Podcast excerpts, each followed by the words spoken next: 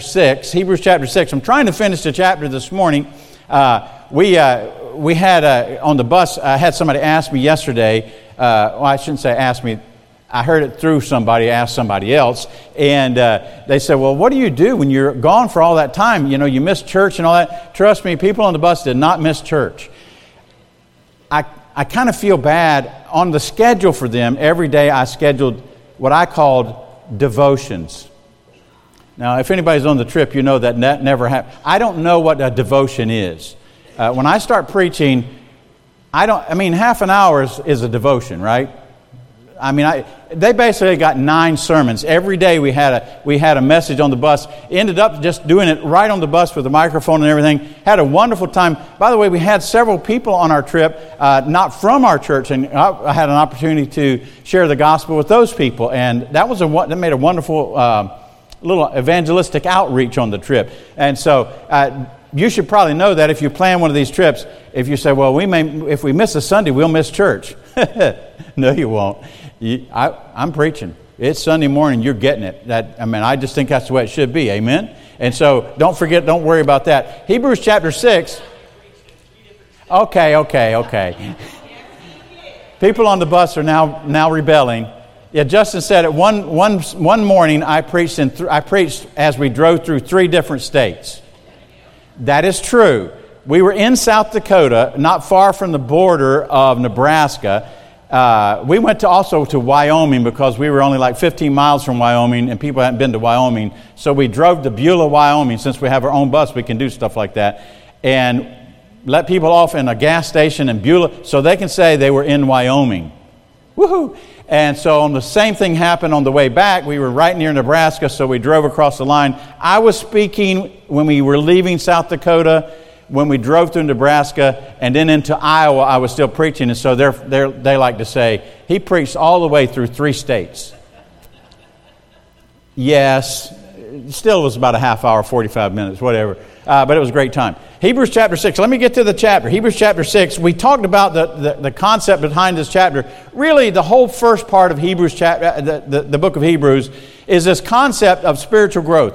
And is Paul, and I believe Paul wrote in Hebrews, is Paul basically saying to, to, uh, to those Christians uh, that are scattered abroad, these Hebrew churches, uh, those who've converted from Judaism to Christianity, he's basically telling those persons here's a simple message Wonderful, you got saved, you understand some basic truths, but don't stop growing. Now, by the way, that is a problem. I don't care if it's a Hebrew church, I don't care if it's a, uh, uh, a, a, uh, a Gentile church, I don't care if it's an American church or Vietnamese church, I don't care what you're, that is always a problem in church. There is a tendency for people to get to a comfortable place in a Christian living where they stop growing spiritually.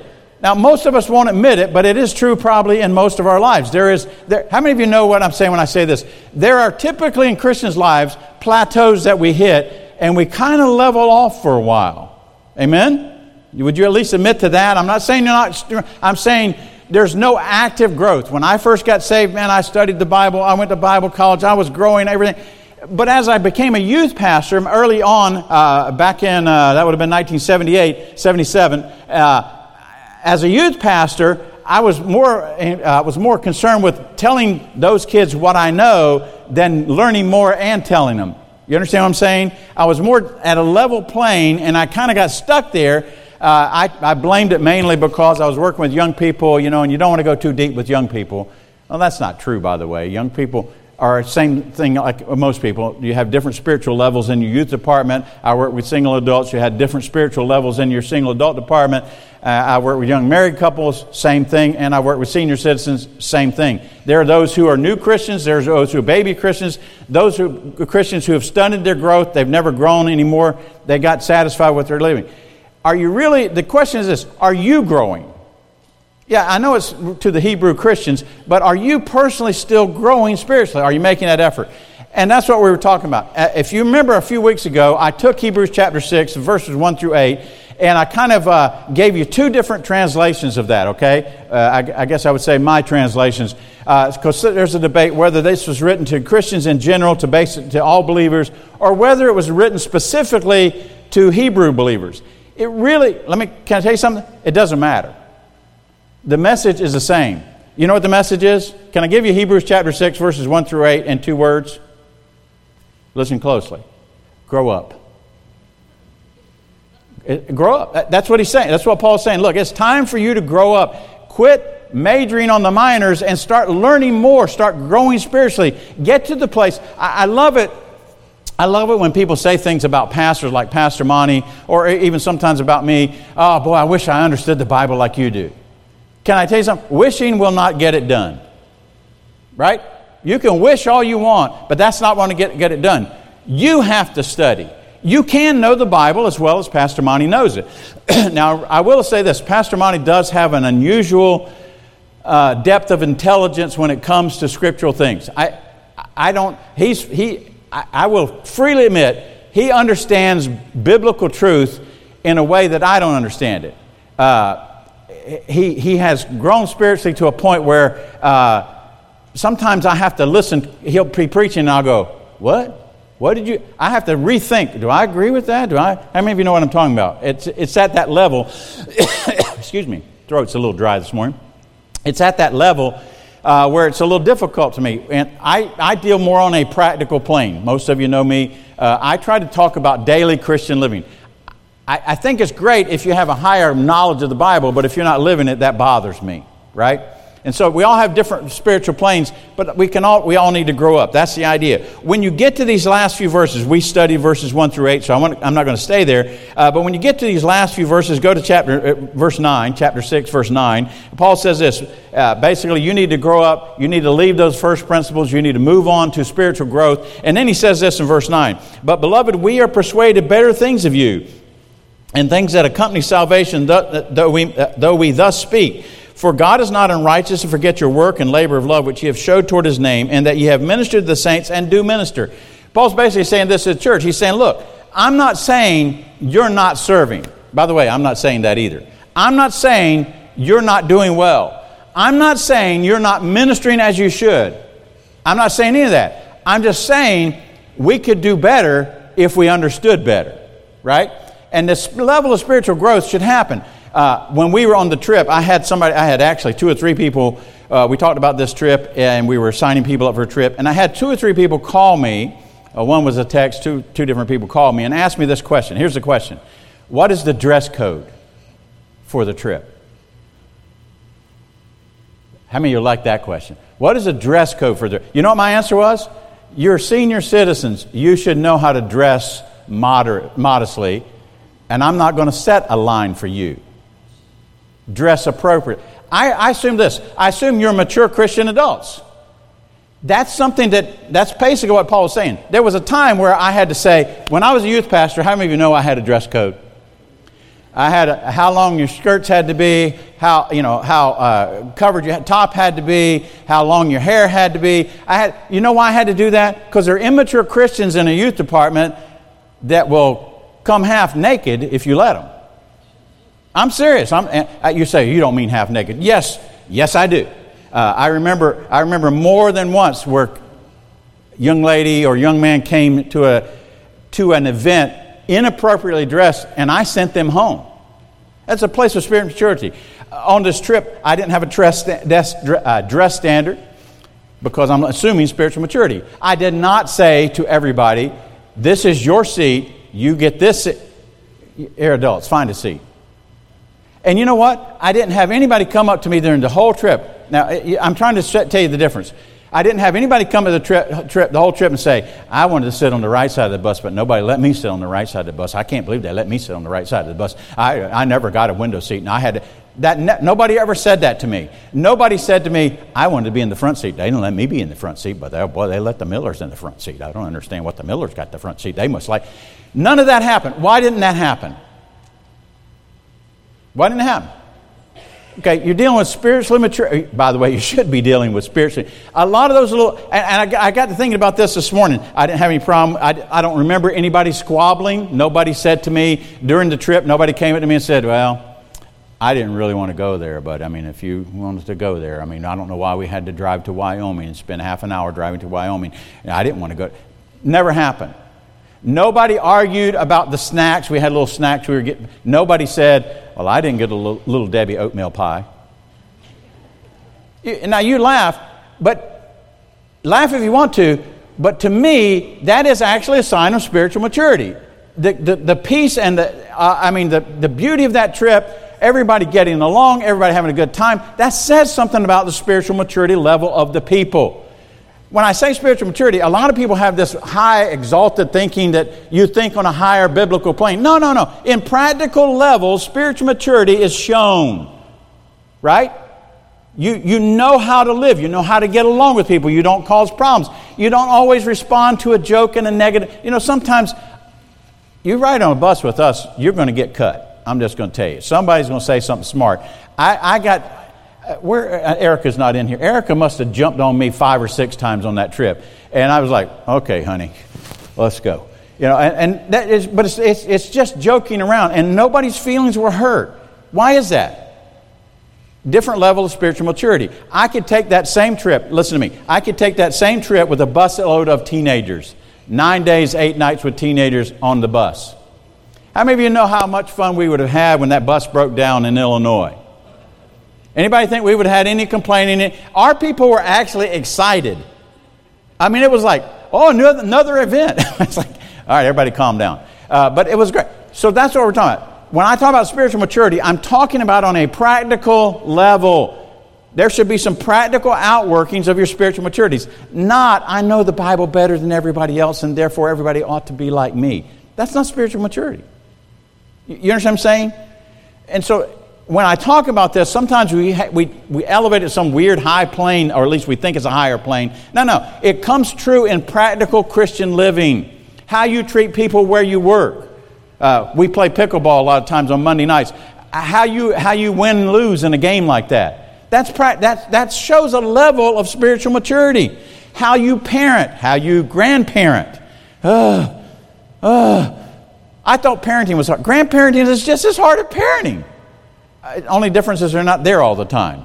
But when they're there, how many grandparents are like me? You're always thinking about, I got a responsibility. I have to teach this. I have to say that. I have to be here. I, yeah, it never lets up. And it, by the way, I need to ask some of you: Is great grandparenting the same? Is it the same? I don't know how many great how many great grandparents. We do have great grandparents. Wow, you people are not old enough. Really? Some of the people raise their hand. I'm like, I don't, I'm not saying I don't believe you. I'm just saying you're younger than me. How, anyway, I'm not going to ask any more questions. That, that could get embarrassing. Okay, so that's what he's talking about. Leaving the, leaving the principle, the basic truths, and now beginning to practice the truths that you know. Okay, so when he gets to verse 10, he, he makes that concept that you're, you're still doing well, but you need to do better in those areas. Verse 11, and we desire that every one of you do show the same diligence to the full assurance of hope unto the end. In other words, Okay, there's this, and, and, I mentioned it before, there's this level of spiritual growth that happens when you first get saved, or should happen. I mean, you want to know, you're studying, you're learning new things, it's exciting, right? How many of you remember that? You remember that? And I, I remember that. And every time I went to church, it was like, wow, I didn't know that. Wow, that's something new. Wow, that should never happen. That, that level of diligence should take you all the way through the end of your life. You should always want to know more. You should always be studying more. We do special things at our church, whether it's the, uh, the prophecy class that uh, uh, Brother Reffett taught, or whether it's in the auditorium where Pastor Wall, myself, and I, by the way, we finished that. I think we finished that this week. I do joy this week. We're doing biblical virtues this, uh, for eight weeks. And we have opportunities for you to learn. Not just what is, not, not just you should be joyful, but what does that mean? How is that practically experienced in your life? You should want to know those things. You should look for those examples. When I give you notes like this, you should probably keep that and write on it. You should take notes in Sunday school and in worship service. You should be looking for that. That's all Paul's saying. Don't just be satisfied where you are. Grow up. Again, look at verse 12. He goes on to say that you be not slothful, but followers of them who through patience and uh, who through faith and patience uh, inherit the promises. Now, he's going to make this, this little. Um, uh, what I want to call the, the statement at the end, and he's going to tell you about two immutable things. The word immutable is a good word, it just means unchangeable. There's two things that cannot change, right? Now, I want you to see if you can figure what those two things are. He's going to list, he's going to give you one obvious, but there's two things that do not change. And by the way, if it's true that these two things do not change, then you can depend on it, right? You can depend on things that don't change. Uh, in, our, in our society, in our life anymore, everything changes. Uh, nobody in here argues with me when I say America is changing, right? I was born in the 1950s, and America has changed drastically from 1950s uh, to the 2020s. Amen? And people have changed, and what's acceptable has changed, and styles have changed. Styles have changed and changed back and changed again. I always, I think styles are hilarious. Kids are wearing bell bottoms now. like, oh, yeah, that's new. Wow, you, what a great idea. I've never thought about that. Do you guys know that in high school, I probably shouldn't tell this. I actually had a pair of bell bottoms that covered my shoes. How many of you know exactly? It's 1970s, you know, you guys, 60s and 70s, you remember that. I, I actually, had, and as a boy, as a man, where, where they bloom out at the knee and go down and, yeah. Some of you know it. See, you know. You know. By the way, I also had long red hair and that came down across my eye, and I did this a lot in high school. Can you see me? Could you see? I mean, seriously. What in the world? I, I showed some people some photos on the bus, and now they're making fun of me. But that's okay. Things change. We need some things that don't change. I tell you what, this book doesn't change. People are trying too desperately to change it, and I'm getting tired of it, right? Uh, the way we worship really doesn't change. Amen? Maybe I should say it this way shouldn't change. Amen? Uh, I like Faith Baptist Church. We're a traditional, fundamental Baptist church in style and worship. You cannot say we're anything but conservative. Be careful of change. I mean, there's some things that shouldn't change. So he's going to give you two immutable things that don't change. Listen to these. These are good. Look at verse 13. He said, For when God made promise to Abraham, because he could swear by no greater, he sware by himself saying, Surely blessing I will bless thee, and multiplying I will multiply thee. And so after he had patiently endured, he obtained the promise. In other words, God made a promise to Abraham, right, that thy seed will be as the, multi- as the sand of the sea. Did God keep his promise? That's a yes or no. Did God keep his promise? Yes, God kept his promise. And he makes this little statement. He said, God swore, since there was no higher power to swear by, God swore by himself. In other words, because I am God, I will keep my word we would say, uh, I don't believe in swearing, but we, if we were swear, we would say, uh, on my oath, I swear on the Bible, or I swear to God. Somebody say, I swear on my mother's grave. I wouldn't do that. Uh, but we, we swear by lower power. There's no other higher power than you could swear to. I swear to God. If you say that, by the way, be careful what you're saying. God does not take that lightly, even though you might take it lightly. But there's no other higher power, so God swore by his own name, I will keep my promise. And he kept his promise to Abraham. Look at verse, uh, verse uh, 16. For men verily swear by the greater, in other words, something better than higher themselves, An oath for a confirmation is to them uh, an end of all strife. Uh, you ever had this happen? You say, No, I'll do it. And they say, No, I don't think you will. No, I really will do it. I promise you I'll do it. Eh, I don't know if I can trust you. I swear that I'll do it. In other words, now you're going to a higher level. We swear to the high. Well, when God swears, there is no higher level. he can only swear about himself. Okay? So you'll get it here in a minute. Let me, let me keep moving.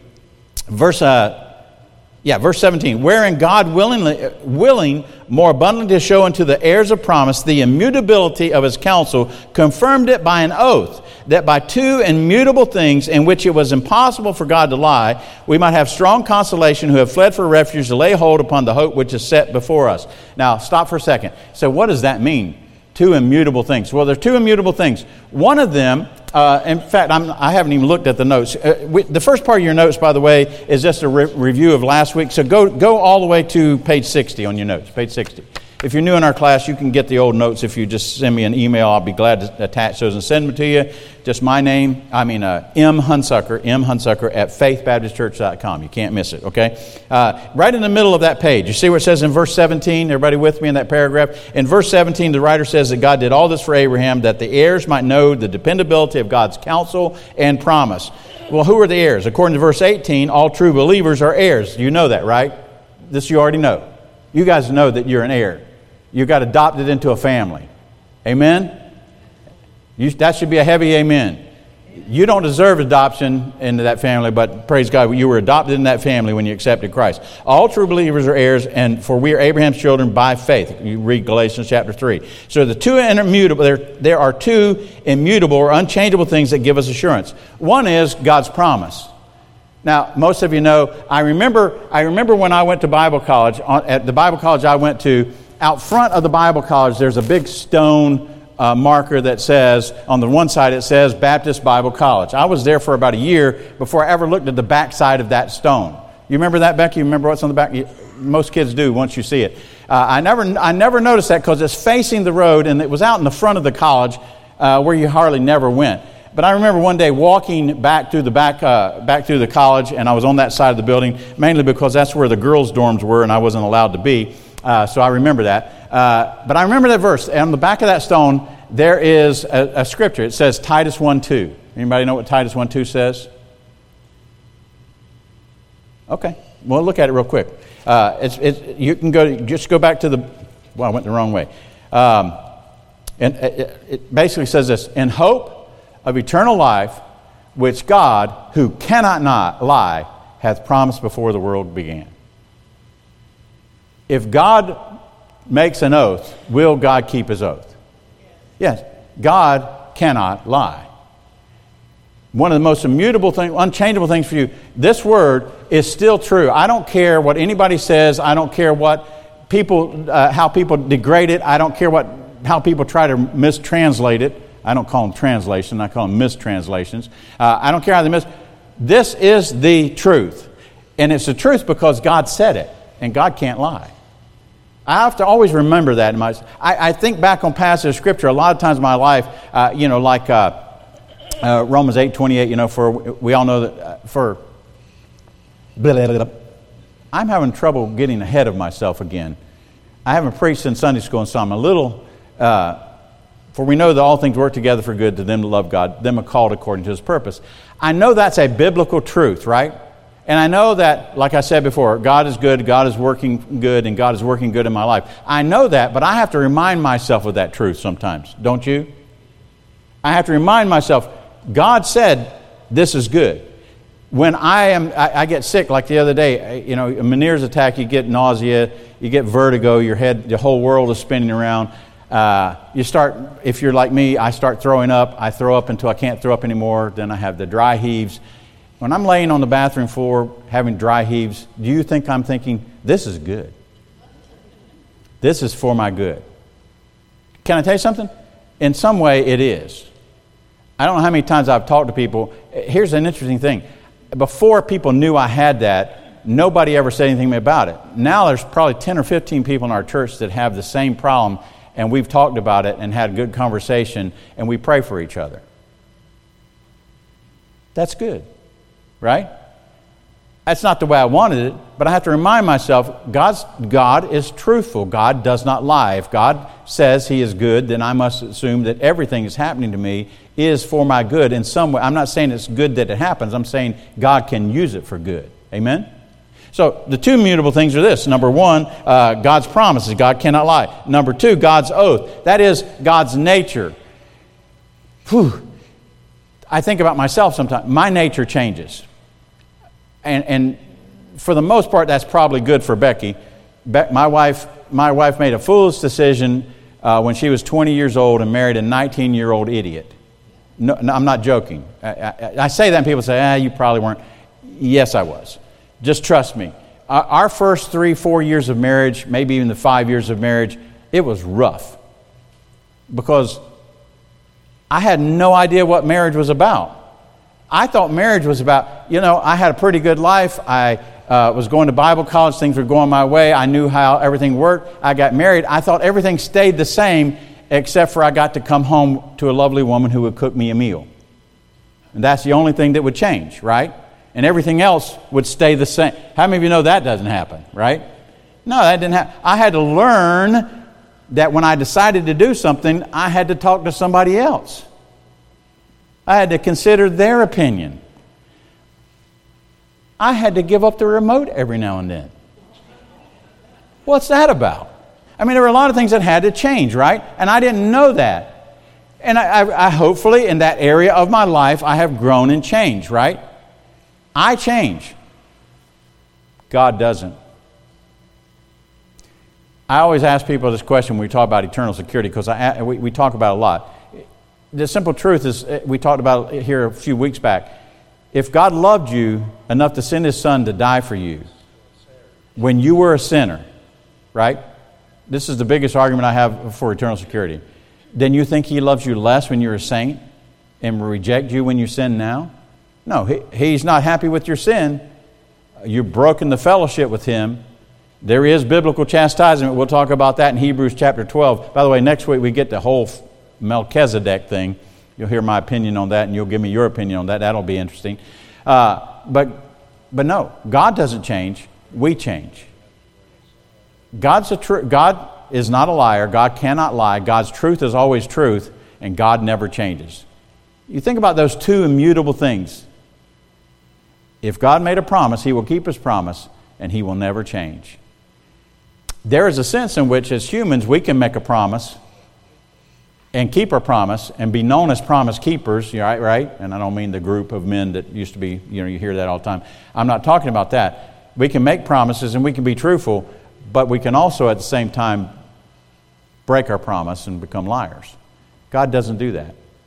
It's immutable. That never changes. And so look at your notes again. Go down to uh, verses 17, 18, I just read. Oh, I'm, I'm, in Titus. Let me go back to the chapter. Uh, Hebrews chapter 6 again. Look at verses 17 and 18 again. So, wherein God, willing more abundantly to show unto us the heirs of promise, showed to us the immutability of his counsel, confirmed it by an oath, that by two immutable things it was impo- in which it was impossible for God to lie, we might have a strong consolation, who have fled for refuge to lay hold the hope that's set before us. We, our hope is, is based in those two immutable promises that God is good and that God cannot lie. His character doesn't change and he never lies. And so that's what he's saying here. Verse 19. So, what does that do? Well, that gives us a hope, a strong belief that God will keep our, his promise, which is now an anchor of our soul. I, I like the old hymn. I looked it up this morning. I like the old hymn. Have you ever thought about this hymn? How many of you remember the old hymn, We Have an Anchor? Right? I'm not going to sing it if you're worried. Uh, but I think it's a great hymn. L- listen to the first verse of this hymn. It says this uh, Will your anchor hold in the storms of life when the clouds unfold in their wings of strife? When the strong tides lift and the cables strain, will your anchor drift or firm remain? And the chorus says, We have an anchor that keeps the soul steadfast and sure while the billows roll, fastened to the rock which cannot move, grounded firm and deep in the Savior's love. I'm fairly sure uh, Priscilla Owens, who wrote that, I'm fairly sure that's where that came from. This passage is where that song came from. I didn't look it up, but I'm sure Ken can tell me uh, later on if that, I was correct on that. Uh, some of you remember Ken used to do this hymn history all the time. Uh, we, by the way, I've been asked about that. Why didn't Ken do the hymn history? Because I told him not to. I preach too long. I don't have time for that. Got to get in the Bible, right? Let's get let's start preaching. So uh, that's what we do. Uh, but it's a tremendous song, and we have an anchor. We don't have to worry. We don't have to worry about drifting. We don't have to worry about God's changing. The immutability of His counsel is there for us. It is a solid truth for us. Uh, continue reading. Look at verse 20. Um, I mean, verse 19. Which hope we have as an anchor of the soul, both sure and steadfast, which enter into, enter into that which is within the veil. Whether is the forerunner is for us, even Jesus, who made a high priest forever after the order of Melchizedek. And we're going to get into the order of Melchizedek next week. I don't want to get into that t- today, but that is a, that's an interesting study. And there are two schools of thought on who Melchizedek was. We'll talk about those two schools of thought. There's probably more than that, but two main, I should say, schools of thought. We'll talk about those schools of thought, what that, who Melchizedek was, uh, or who he represents. We'll talk about that next week.